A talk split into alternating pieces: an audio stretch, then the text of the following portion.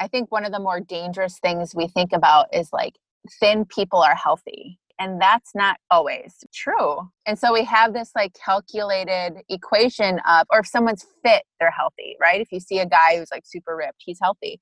Well, if he's eating nothing but like peanut butter and jelly sandwiches and like protein shakes, by the time that guy gets to his 40s and 50s, his body's going to start shutting down no matter how active he is because he's not fueling it with the right nutrients.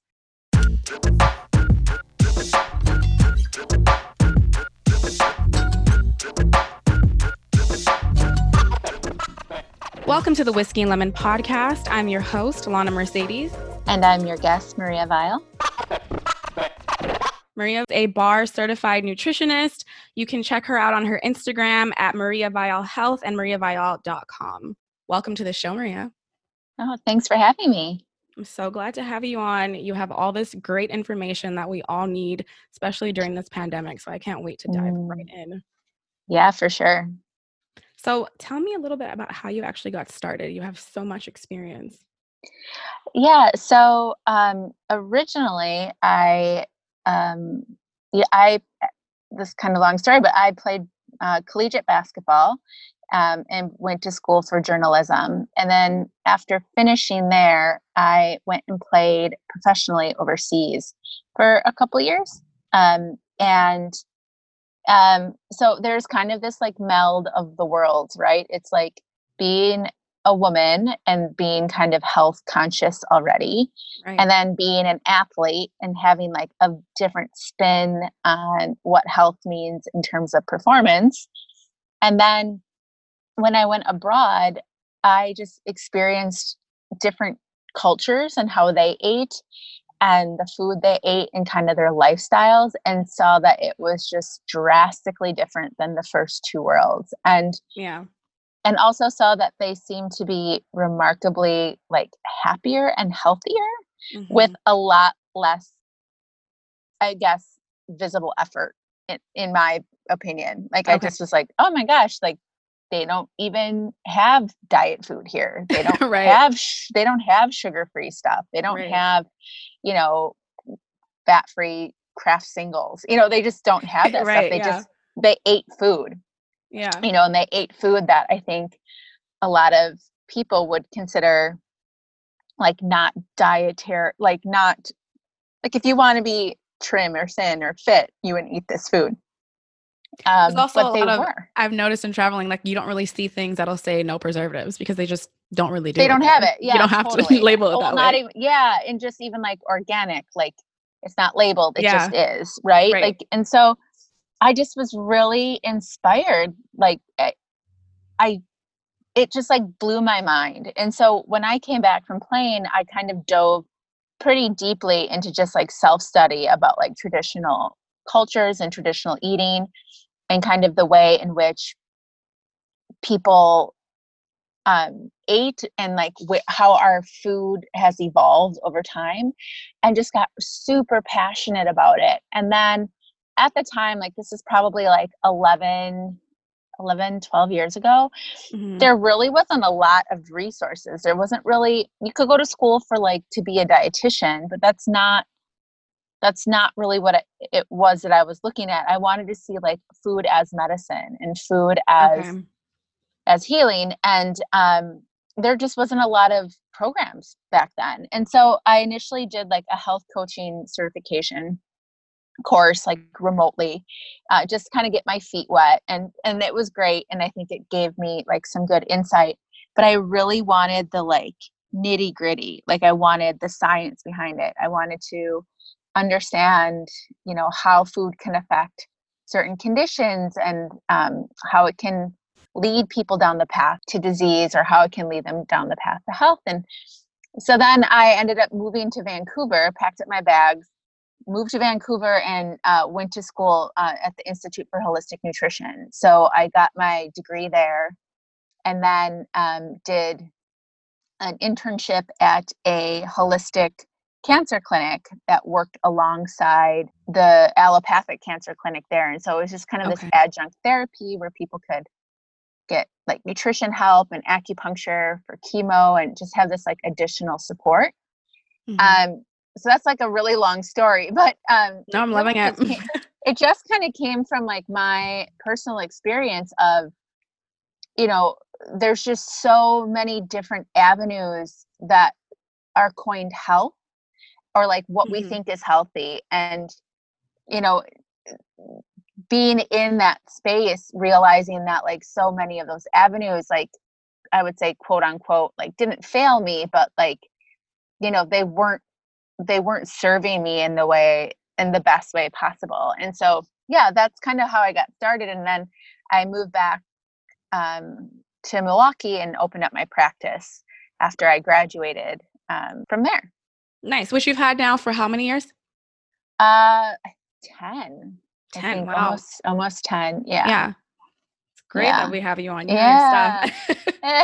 well, so hopefully. yeah you touched on to like just noticing when you would travel that things were vastly different. Being here obviously like we said there's labeling things with uh, organic or saying that there's diet dietary supplements things like that. So what would you say is the biggest difference because a lot of people want to get into these diet fads versus mm. you know just having that healthy lifestyle what would you explain as the biggest difference for people that are looking to change up their lifestyle yeah so i'd say kind of two different things so one is like the food was just real food you know it was mm-hmm. it was food you know it um and not to say like people didn't use things out of like cans or containers but it wasn't like i'm buying this paleo bar and that's what I'm having for breakfast. Mm. It was it's not like um diet focused food products.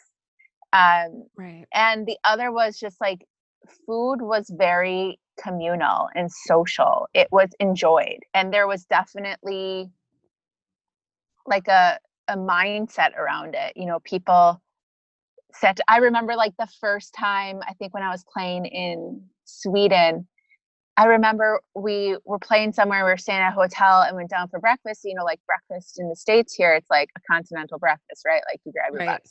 Yeah.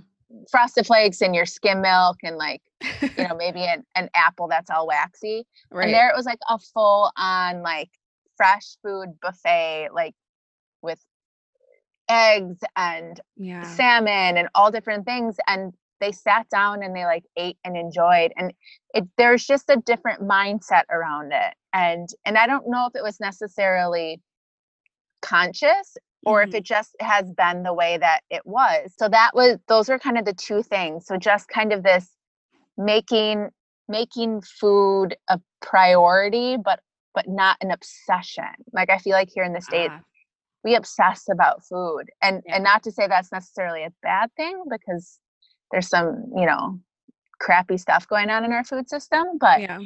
um, i think sometimes we do it to the point of where we like lose the enjoyment aspect of it when you say we're obsessing over it what do you can you explain that a little bit more yeah, so I think that we get, you know, there's so many different diet fa- trends and fads. Like, mm-hmm. I don't know which one is trending right now. You know, who knows? Like, COVID probably uh, right put it put it put it on a bit of a halt, or it's like probably like the COVID diet, or I don't know. Yeah, but um, there's always some new fad, and it usually is like the pendulum swinging the other way from where the last fad was. And so mm-hmm. there's kind of this like meticulous, like researching, finding out tracking, counting, calculating, you know, meal prep planning, freezer stored meals, like this almost like I mean, talk about robbing the joy out of eating. It just yeah. becomes so like calculated. Okay, that makes sense. So, how would you explain then? Because I know, like you said, that there's these a bunch of different diets that are out there. And for me, I mean, I, like you said, I hear so many different things from like, you know, paleo or blood type diet or the, mm-hmm. like the, mm-hmm. the lemonade cleanse. Mm-hmm. There's so many different ones, but even if there's one that tends to work even for a short amount of time, right? It then you stop it and you just, right. Everything goes back to the way it was or even if something works long term it's not going to always work for everyone right what might work for me might not work for you totally yeah and i think you know, there's something I'm becoming more and more um, conscious of, just like within my own life and with my practice and the people I work with, is really honing in and being like your own advocate in some way and yeah. not being just um so quick to jump ship when you hear someone having success with something or you know you think that something sounds better or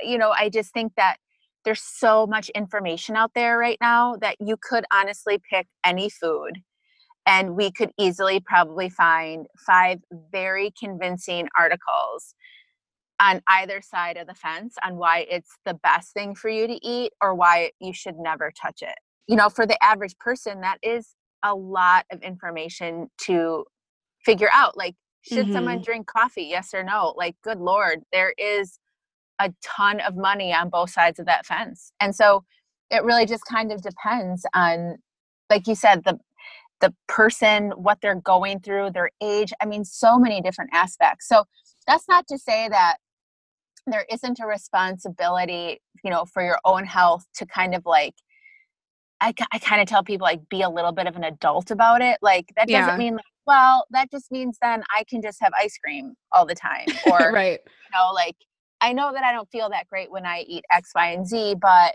you know, I like it, so that's what works for me you yeah. can do that for sure like you know do you but if you're not feeling great and you feel like something might be up you know it's kind of your you know it's it's your responsibility just to like feel good mm-hmm. to try to have a little bit of like be a little bit of like inquisitive on what might be impacting you. And so you know when i'm working with someone i could be working with two people who like kind of sound like they're complaining about the same thing like oh maybe they have digestive issues they're not yeah. sleeping well. But when i look at you know i look at their age i look at their lifestyle i look at you know what they're eating the reason behind it could be like two completely different things and so if i just gave them both kind of the same cookie cutter advice like one of them might thrive on it and the other one might be like this isn't this isn't working right yeah. and so i think that's kind of where like being an advocate of knowing if you do try something if it's working if it's not and and some of it might be you know compliance but some of it just might be it doesn't work for you and be okay with that like if there was one diet that worked for everyone there wouldn't be so many diet books there right. wouldn't be so many oh my god the market behind diet food is just like insane. Mm-hmm. Yeah, I so I struggle with uh, migraines, and mm-hmm. it's like vestibular migraine. So I get vertigo mm-hmm. along with it. Yeah, I had just seen a doctor a couple weeks ago, and he gave me this long list of stuff that I shouldn't mm. touch. First thing mm-hmm. I saw was mm-hmm. avocado, and I almost had a meltdown. But yeah. um, you know, all these things. It's like don't touch this because it yeah. can trigger your migraines. But then you also have someone who is like you should try this blood type diet. It's really, really great. And then I'm like, well, that's mm-hmm. funny. All the things it's telling me to, you know, to eat here is on this list of things. yeah, I, right. I really only have maybe like grapes and water left at that point. Right, so, right. Totally. You have to, like you said, listen to your body. Yeah, absolutely. And the other thing too, I found, and and trust me, I mean, I've been in practice for a while. I've definitely done that type of stuff where I give people lists of like, don't eat foods to avoid and foods to eat. And sometimes you can create almost like similar to this doctor giving you a food of like, this might cause your migraine. Like mm-hmm. psychosomatically, you might eat an avocado and be like, oh my God, I hope this doesn't give me a migraine. And you're sitting there like obsessively right. hoping it doesn't give you a migraine. Mm-hmm. And then all of a sudden you start feeling like you're getting a headache. And it's like, well, is it because of the avocado or is it because of the stress you had behind right. eating the avocado? Very you know, true. so there's all these like mental attachments that go with food that just kind of make it a super confusing it can be super confusing for somebody to try to navigate that which is also kind of saddening because it's food right? Like it should be something we like really look forward to enjoying and eating. Right. Not afraid if we're like doing the yeah, right thing, right? Yeah. Yeah. So what mind what mindful practices would you say someone should be doing actively to make sure that they're staying healthy mentally and physically if it's not just you know what you're eating but to make sure like you said you're in that right frame of mind, like you said, being an adult, making sure that you're you have the a healthy view of food. Yeah, no, that's great. So um actually one of the things I emphasize most and first with the people I work with isn't even like what they eat. So much of it is just like lifestyle practices. So as simple as like making sure you're sitting down when you eat. Like it sounds mm-hmm. so elementary, but if you really think about your day, how quickly is it like, oh, I, I'm grabbing, you know, I'm drinking my smoothie on my way out the door. Well, maybe not so much anymore with people, but you know, yeah. I'm drinking it and um, you know, I'm checking my emails and I'm on Instagram and I'm, you know, you eat totally distracted. Mm-hmm um, which usually then means you're probably like not chewing or eating slowly necessarily. And then how much are you like kind of rushing through food? I mean, I use this as a classic example of, I mean, we've all done the like, uh, you know, popcorn, big bowl of popcorn in front of a movie, and it's like the opening credits haven't even finished, and you're at the bottom of it. Like, yeah. how did that happen? Right. right. How did I get through all of that? But right. because you know, we weren't paying attention to it. And so, one of the biggest things, and this is something like I personally struggle with big time. I don't know if it's from coming from a big family, but just slowing down and truly being present with your food. Like, look at okay. your food while you eat it. Like, take a look at it. Like, yeah. you're going to eat grapes. Eat one grape at a time and like mm-hmm. look at it versus, you know, grab a handful, throw it in your mouth, chew it while you're like you know trying to get the rest of the things done um, that alone can make a world of difference on people's digestion how much they eat how they feel afterwards if they feel mm-hmm. bloated or not and then also if they have cravings later in the day i mean it's just such a simple thing yeah, actually, I'm really glad that you mentioned cravings because I really want to ask you about this whole emotional eating thing that a lot of people do, mm. whether it's just whether you're you know going through something and you start eating a lot or you're just bored and you start eating how do you kind of ignore those urges and stay disciplined how do you or even just get out of that mindset altogether well so there's two parts to it so one of it is the actual mentality of it mm-hmm. And then there's some there's a part of it that actually could be like physically triggering it so depending on what you've eaten prior to that craving can definitely impact whether or not you experience one. So, um, you know, making sure like how you kind of formulate your day. Like if you're just eating a lot of like quick carbohydrates throughout the morning, you're most likely going to have some sort of craving in the afternoon because your blood sugar probably isn't super balanced. So, you know what we eat or what we do can make an impact on that. Now the emotional side of it or the habitual side of it my biggest tip and this is one i actually do myself is if you're trying to actually two i'm going to give two tips. Okay. If you're trying to break like an afternoon kind of snack attack let's say mm-hmm. if there's a certain type of food that you find yourself always going to like let's say it's dark chocolate or maybe it's like some chips eat that at your previous meal. So eat it. Don't like shame yourself of it. Ah. But let's say you have like this three o'clock hankering mm-hmm. for, you know, tortilla chips. And when you open that bag at three o'clock, it's like you could probably finish the bag. But if you have those tortilla chips with your lunch, and let's say you have like a couple handfuls, mm-hmm. you're less likely to overshoot the runway. And then when three o'clock hits, you can there's like this mental satisfaction of like, well, I've already had the tortilla chips. Like I've had them. I'm right. I so thought for sure you were really going to well. say if you have that craving, just don't buy them. no, well, I mean that could be too. If you really can't, if you if you really find yourself having a hard time um, monitoring, yeah, yeah, for sure that can help. Um, the other thing I I would say is like when that hankering hits, ask yourself like, am I you know the question is like are you truly hungry mm-hmm. and ask yourself like okay could i eat like a huge bowl of carrots and if you're like no yeah it's not what i want well then you're not hungry because if you are truly hungry mm-hmm. you'd be like you know what it's not what i want but i'm hungry enough like i need something in my stomach give me the carrots yeah Yeah. So that can sometimes just give you a little like mental, a little like mental like challenge of am I truly hungry? Okay. And if you're not truly hungry, like go drink some water. Yes, water, very important. Yeah, yeah, for sure.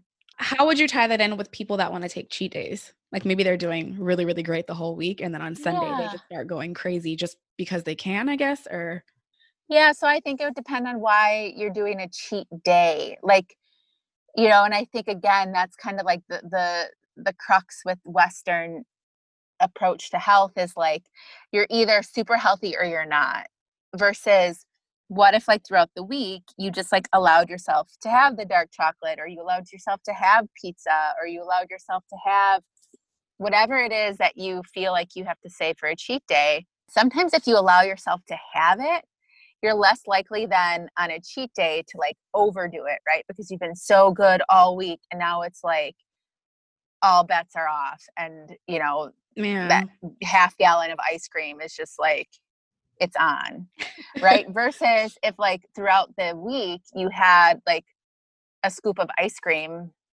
with your lunch every day, mm-hmm. you were mm-hmm. probably less likely to have like the emotional and physical repercussions of having a cheat day because even though the cheat day feels like it was earned there tends to be in most people that i know after the cheat day is done or the next day after, there's still this like residual feeling of like an emotional and physical hangover from the cheat day.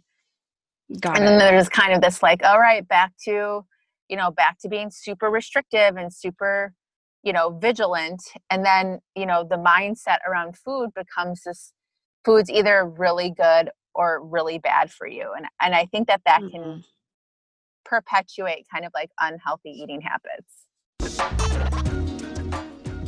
there's this big debate i feel like about you know what's more important healthy eating or physical mm. exercise is it mm-hmm.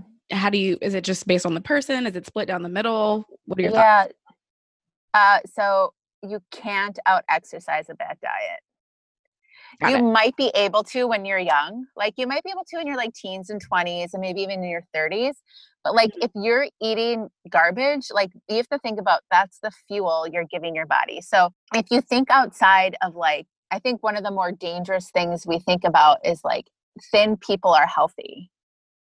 Like that is like a, a mindset. Yeah. Like if you're thin, you're healthy. And that's not always true, right? Mm-hmm. And so we have this like calculated equation of, or if someone's fit, they're healthy, right? If you see a guy who's like super ripped, he's healthy. Right well, if he's eating nothing but like peanut butter and jelly sandwiches and like protein shakes, by the time that guy gets to his 40s and 50s, his body's going to start shutting down no matter how active he is because he's not fueling it with the right nutrients. And so, like I said, you can get yeah. away with it for a while, but you know, so no exercise regime will ever, I mean, you might be able to physically look fit by and not eat well again that depends on genetics and metabolism mm-hmm. but if mm-hmm. we're really talking about like overall health right like feeling healthy longevity um you know not getting you know chronic illnesses that kind of stuff mm-hmm. you really want diet is a must i mean diet's a must and then exercise is important yeah. but it's interesting if you look at studies with exercise like even are you familiar with the blue zones? I'm not no. So the blue zones were these um, areas around the world that this group like studied to see the communities where they had the most people who lived to 100 years old or older. Ah okay. And they found um, i think there's like six or seven of them all over the world and they studied like the similarities between them because they weren't just in one geographic area. And what they found is in regards to exercise is most of these people weren't like spending an hour in the gym, right? They didn't like work all day mm-hmm. and sit at a desk and then go work out for an hour or two. They just were active. They just moved. You know, they walked to the store, they walked to work. They lived in two story places. They walked up and down stairs. Yeah. You know, they didn't rely on remote controls. They just moved and so they weren't like pumping iron and they weren't doing CrossFit. You know, they were literally just moving. They were getting out in nature. They were taking hikes. And so right. sometimes I think we rely so much or we put so much weight on exercise regimes that again it can kind of make us like lose sight of like what is what what is healthy activity and you know how are we fueling it? And then the flip side to that too is i've had a lot of clients who over exercise to the point where they're like they're consuming so many more calories because they've like burned too many calories if that makes sense. So they're like i don't understand why like my body isn't changing i'm not losing weight. Like you know i do x y and z for an hour and a half and then i do this this and this and their diet looks great but because they're almost overstimulating their sympathetic nervous system mm-hmm. the body mm-hmm. isn't feeling safe enough to like let go of excess weight and sometimes okay. it will result in them like maybe being hungrier than they would have been if they hadn't ran that extra two miles and so the amount of food that they ate in correspondence to the kind of like over exercising doesn't balance out metabolically does that make sense? Yeah, it does. You know, it's yeah. the last job I had, I can walk to the office and I felt like I was working, you know, I had much more of a flexible schedule before and then I was working there more of like an 8 to 6 type of thing and I didn't feel like I had enough time to actually work out, but I was always walking to work. I if I had to yeah. stop at the, you know, Whole Foods is nearby and I can just walk to that and that still helped me give me some kind of movement that if I if I can get there walking in less than like 20 minutes, then I'm just going to do it versus taking a car because there's there's really no need. So that really does make sense. Yeah, and what's interesting is with a lot of the clients I have is mostly women is if I kind of tell them to like taper back a bit, mm-hmm. like trade in that extra boot camp class for like a leisurely walk outside. Yeah. They're like very hesitant, right? Because we all really like like to feel like we really burned a bunch of calories. But they'll See, and I hate noticing, classes. I prefer oh, the walking. too. I can't oh, do I the classes. classes. Yeah. I don't know if it's from playing like basketball for so long, but mm-hmm. um, but they'll notice a change, right? And they'll notice yeah. a change. And sometimes it just is a matter of changing up what people are so comfortable and used to, to just kind of give that met- metabolism just a bit of a boost. Right. Okay. Uh, Real quick, I wanted to ask you a question too, because you mentioned before about the whole snacking, maybe doing it with your mm-hmm. lunch versus having it later in the day. So, is there a correlation there to people having those crashes in the afternoon too? Maybe you go to lunch at work and then around three, four o'clock, you're starting to feel a crash and you can't keep your eyes open through the rest of the workday. Yeah, so that could be a couple things. It could be what you're eating for sure. Okay. Um, and it could also be like if your digestion is just a little bit weak and you like eat this big lunch and your digestion just is bogged down and all of a sudden you feel like you could fall asleep. Mm-hmm. Um, there's so much behind it. Um, and again, like everyone's a bit different, but in general, you know, what has been kind of continuously proven is like three regular meals a day with minimal snacking in between tends to show the best results. Okay. You know, not these like six mini meals all day long or yeah. you know, one big huge meal and then you don't eat the rest of the day. Like yeah. they can have benefits and for some people they might really thrive on it, but in general, if you kind of just think historically for how many years have we been doing like breakfast, lunch and dinner and mm-hmm. you know, we weren't doing like mid morning and mid afternoon snacks. Like that just wasn't happening. Right. Um, so again, those kind of regular meal times kind of tell the body keep it safe.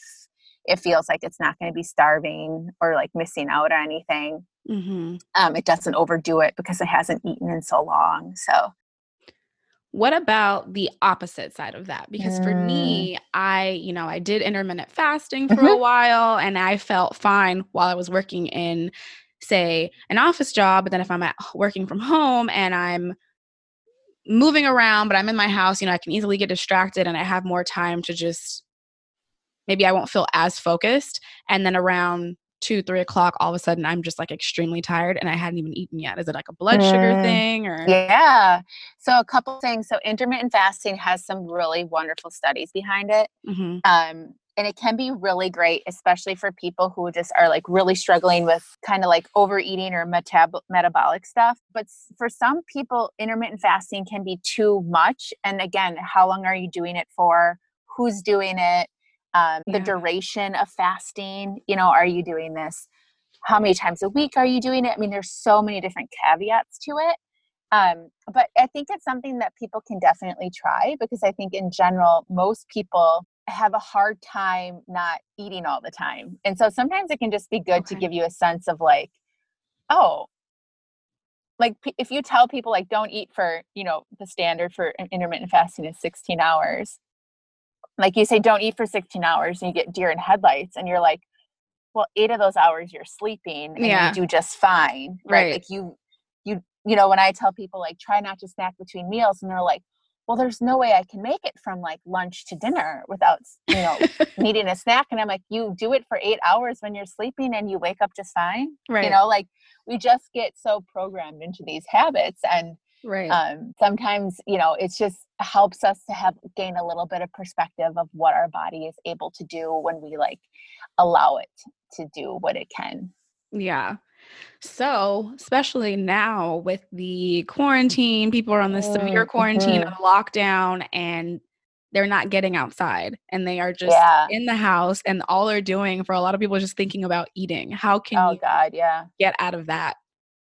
Yeah, so I think, you know, um it's tough, right? Um one is just like this is a great time to really like look at some hobbies that you may have let go. Yeah. Um trying not to do things mindlessly. So if you like just set like a little like if you just are mindful about eating, again, if you kind of have these like I'm going to be sitting down every time I eat. I'm not going to be distracted by my phone or the TV. Right there, if you just do that, then all of a sudden it's like you become much more conscientious of what you're putting in your mouth. Um, okay. So that can help. The other thing is, is if you, the, when you're not like right now with COVID, I think the hardest thing for people is like lack of routine, right? Or a change in routine, which can right. be tough.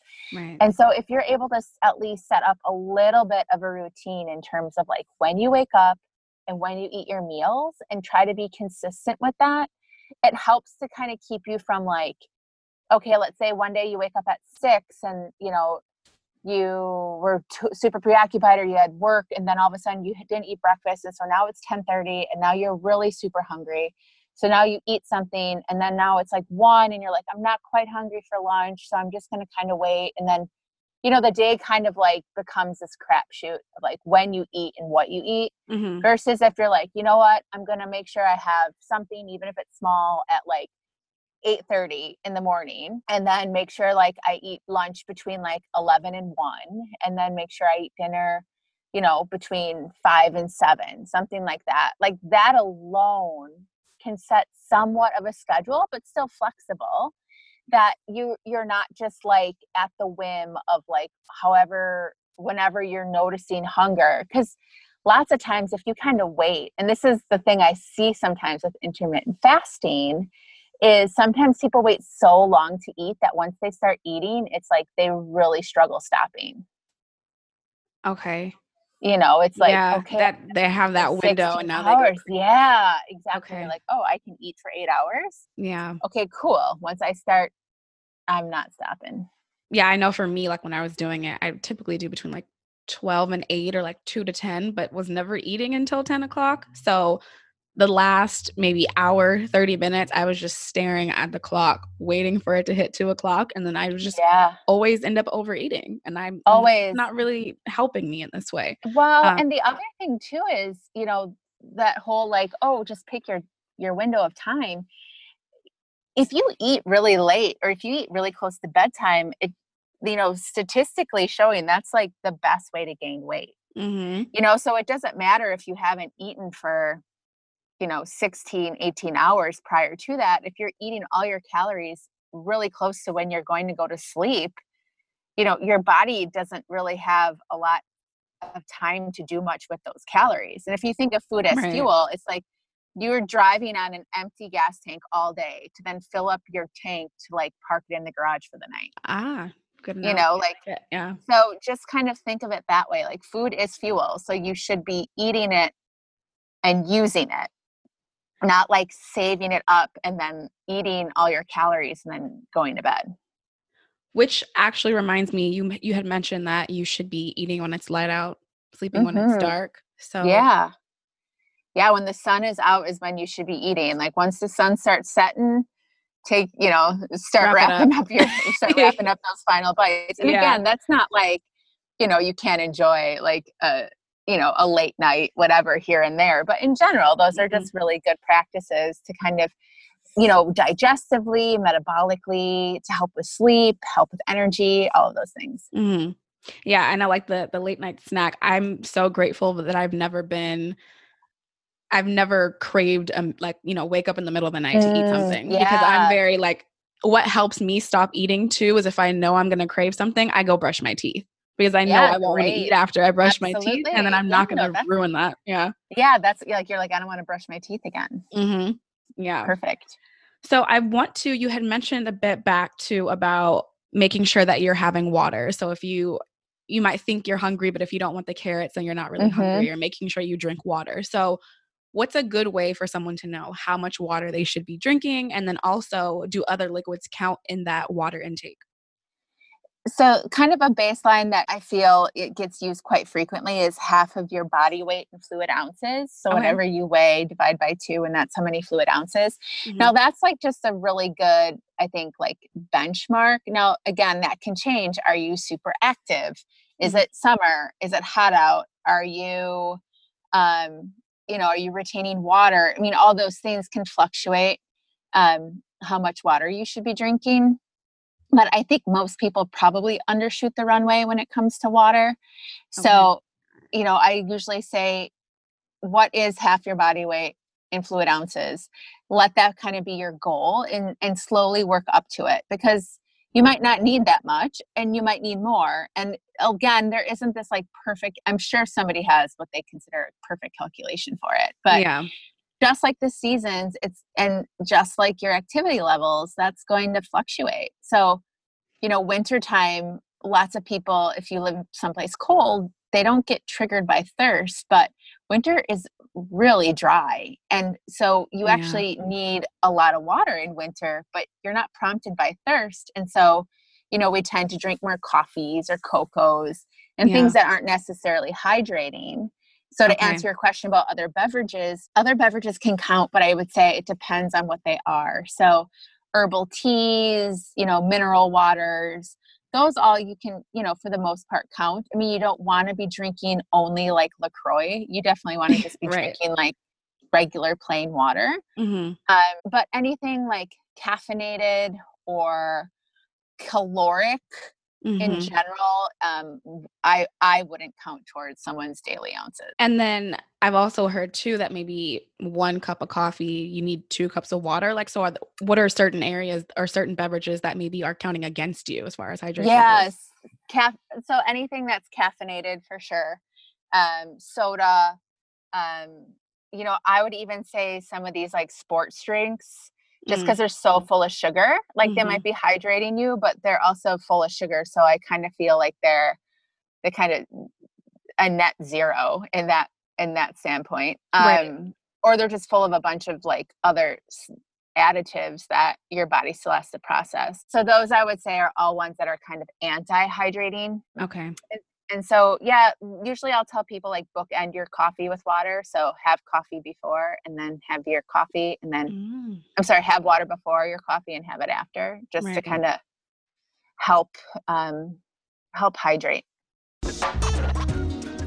there are i know for me personally like i've always been pretty active I know I have like the self motivation, but then it's a lot harder for say someone if they you know they need a partner or the mm-hmm. classes mm-hmm. that we were talking about. So mm-hmm. if they don't have that outside motivation especially right now how what things can they do to actually keep themselves active what you know help them get in the right mindset yeah so right now with covid it's like man i only i almost wonder if and when this all happens like if gyms will even be filled again there's so many amazing like online apps now right. um, that i think make it really easy to kind of have um, you know, I think kind of similar to my advice before is have a set scheduled time of when you're going to get in even just if it's like 15 minutes of activity.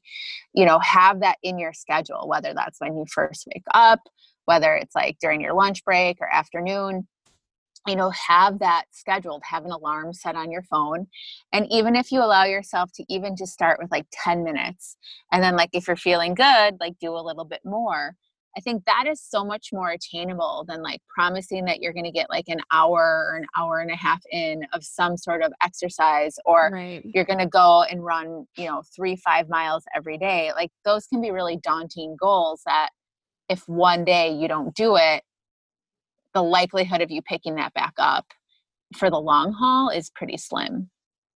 Okay. Is there anything I just want to make sure there's nothing else that I am missing here as mm. far as, mm. you know, tips that people can just take to make sure that they're staying active, how important it is knowing that not every, you know, these diets that are out there that everything that may work for one person may also work for them.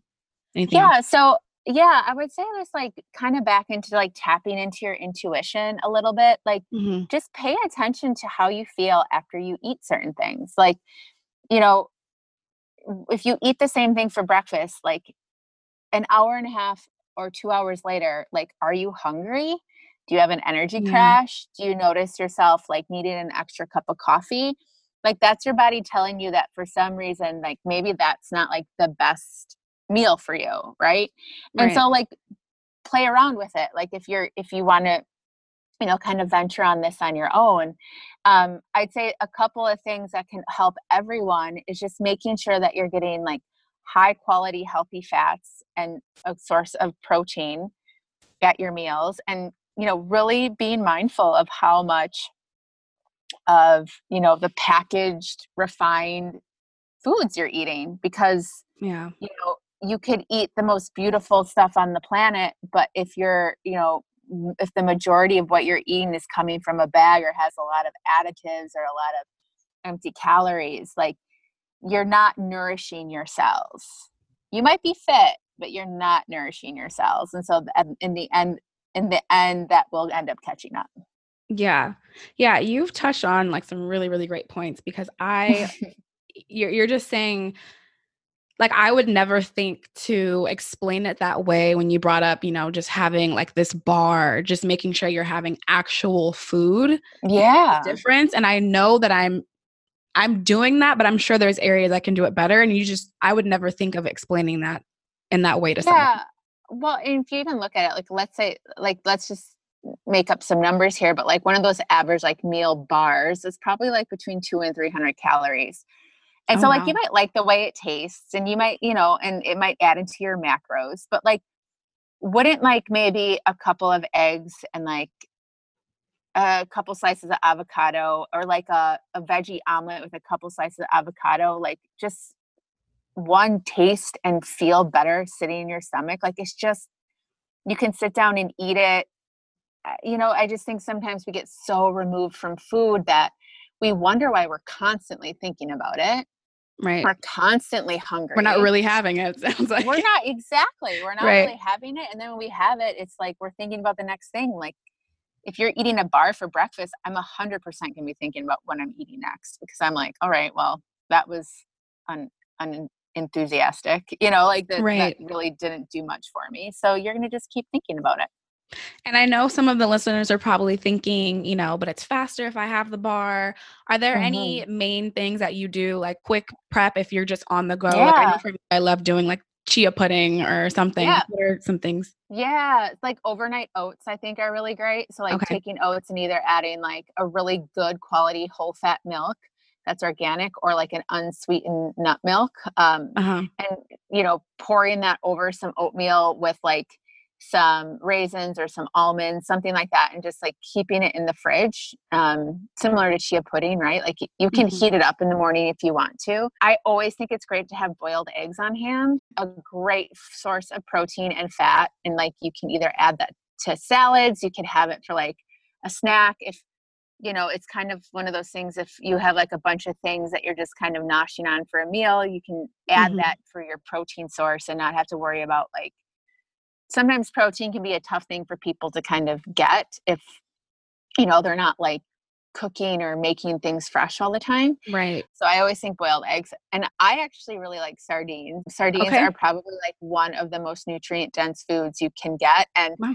they're super COVID friendly because they, you know, they're like non perishable. But you always want to look for like wild caught and uh, with water and those are the things you want to look for but okay. you know you can you can eat sardines like you would like um like tuna salad or you could you know throw it into some lentil pasta they're they're just a really nutrient dense source of protein, B vitamins, minerals, zinc.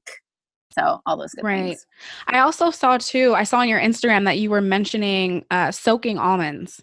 Mm-hmm. A better way to digest it. Can you can you explain that a little yeah. bit? Yeah. So almonds, the shell of almonds are actually fairly undigestible. Now you'll uh. you're not going to like all of a sudden eat it and be like sick from it, but right. it takes a lot for our body to break down almond skins.